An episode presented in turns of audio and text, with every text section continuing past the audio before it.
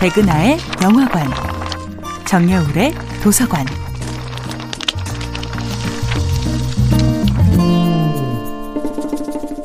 안녕하세요. 여러분들과 쉽고 재미있는 영화 이야기를 나누고 있는 배우 연구소 소장 백은하입니다.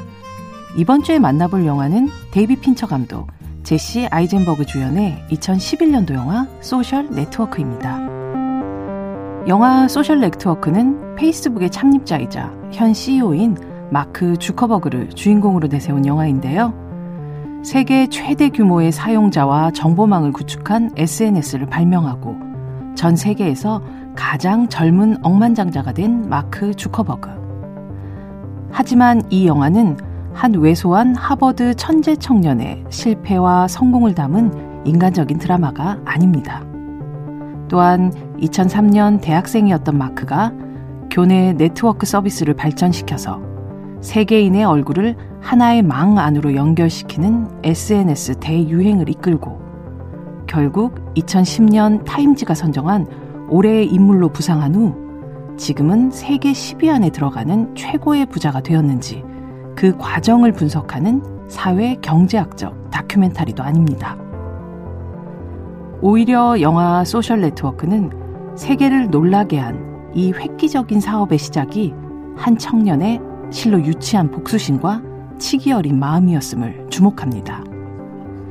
여자친구에게 버림받았던 마크는 그녀에 대한 비방글을 인터넷에 올리는데 그치지 않고 그녀가 어디서든 자신의 상태를 볼 수밖에 없는 방법을 구상하게 됩니다. 그리고 이 치졸한 생각이 결국 엄청난 사업 아이디어가 되어버린 것이죠.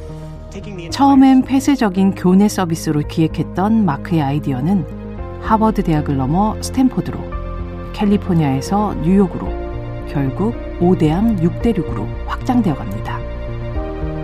그렇게 온라인 속 팔로워들이 기하급수적으로 늘어나는 것과 반비례하게 마크의 진짜 세상은 점점 좁아져 갑니다.